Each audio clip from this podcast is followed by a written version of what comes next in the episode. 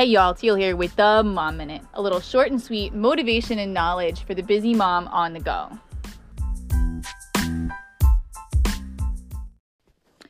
All right, y'all, welcome back. So, earlier this week we talked about cortisol levels and kind of red flags and what to what to look for as kind of our warning signs of that elevated cortisol level.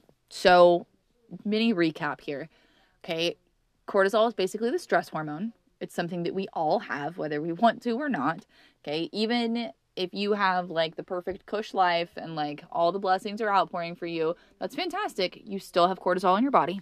Okay. So if you don't know all the red flags, go back, listen to the last episode, episode 272, red flags, and get an idea of some of those red flags and things that you need to be looking out for. Okay. Today we're going to talk specifically about when we do have those red flags, what do we need to do about it? Okay.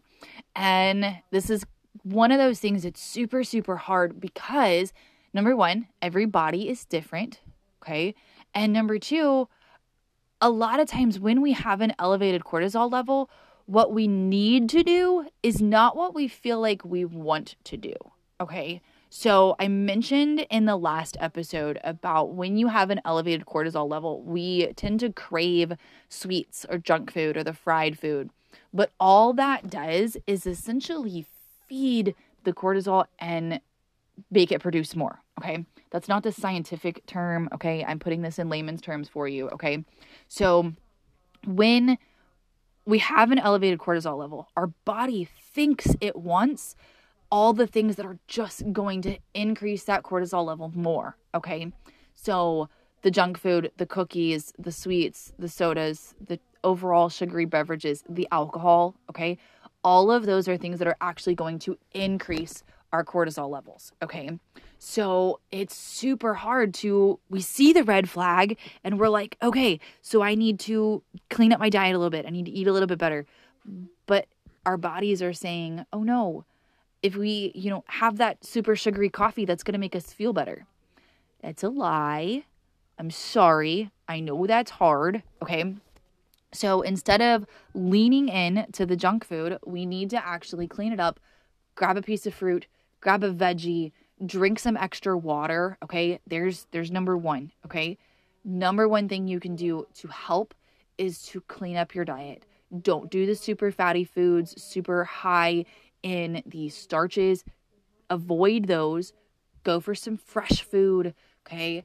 If I notice that my cortisol levels are higher, I will actually go strict paleo for a few days. So think caveman diet, the meat, the veggies, the fruit. Okay.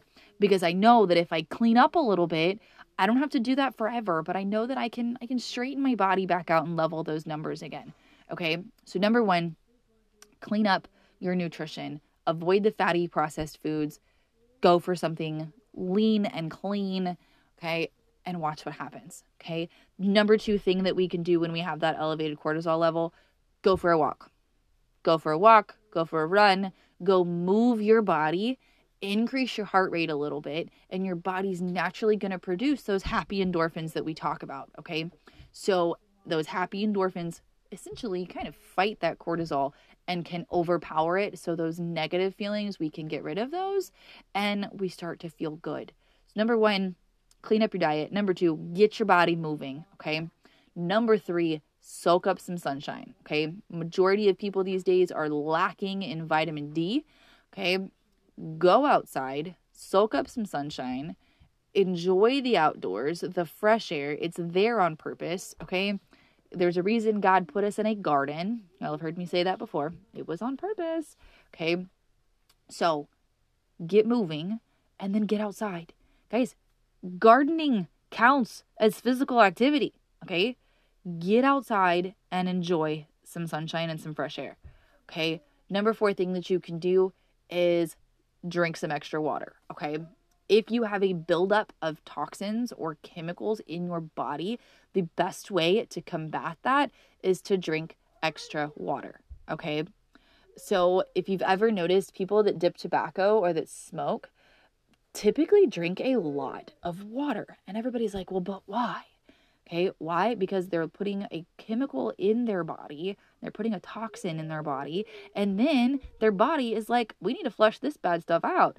And so they crave more water. So they're drinking more because they're putting that chemical in their body.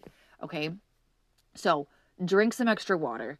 Okay, the last thing is something that I'm going to give you, but I'm going to tell you that the research isn't official yet. Okay, but they are saying that we can rebalance our bodies and our hormones overall by cold water exposure or cold exposure. Okay.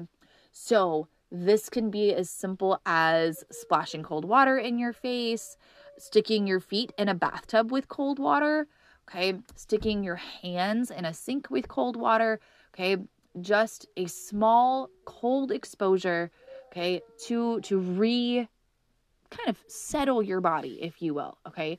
So the research is still happening. It's not like a this is a cure all, but it's something that honestly, if you're in a place where you're like, Teal, I feel like poop and I want to fix it, but I don't know how.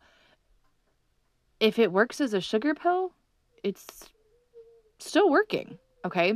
So why not give it a shot?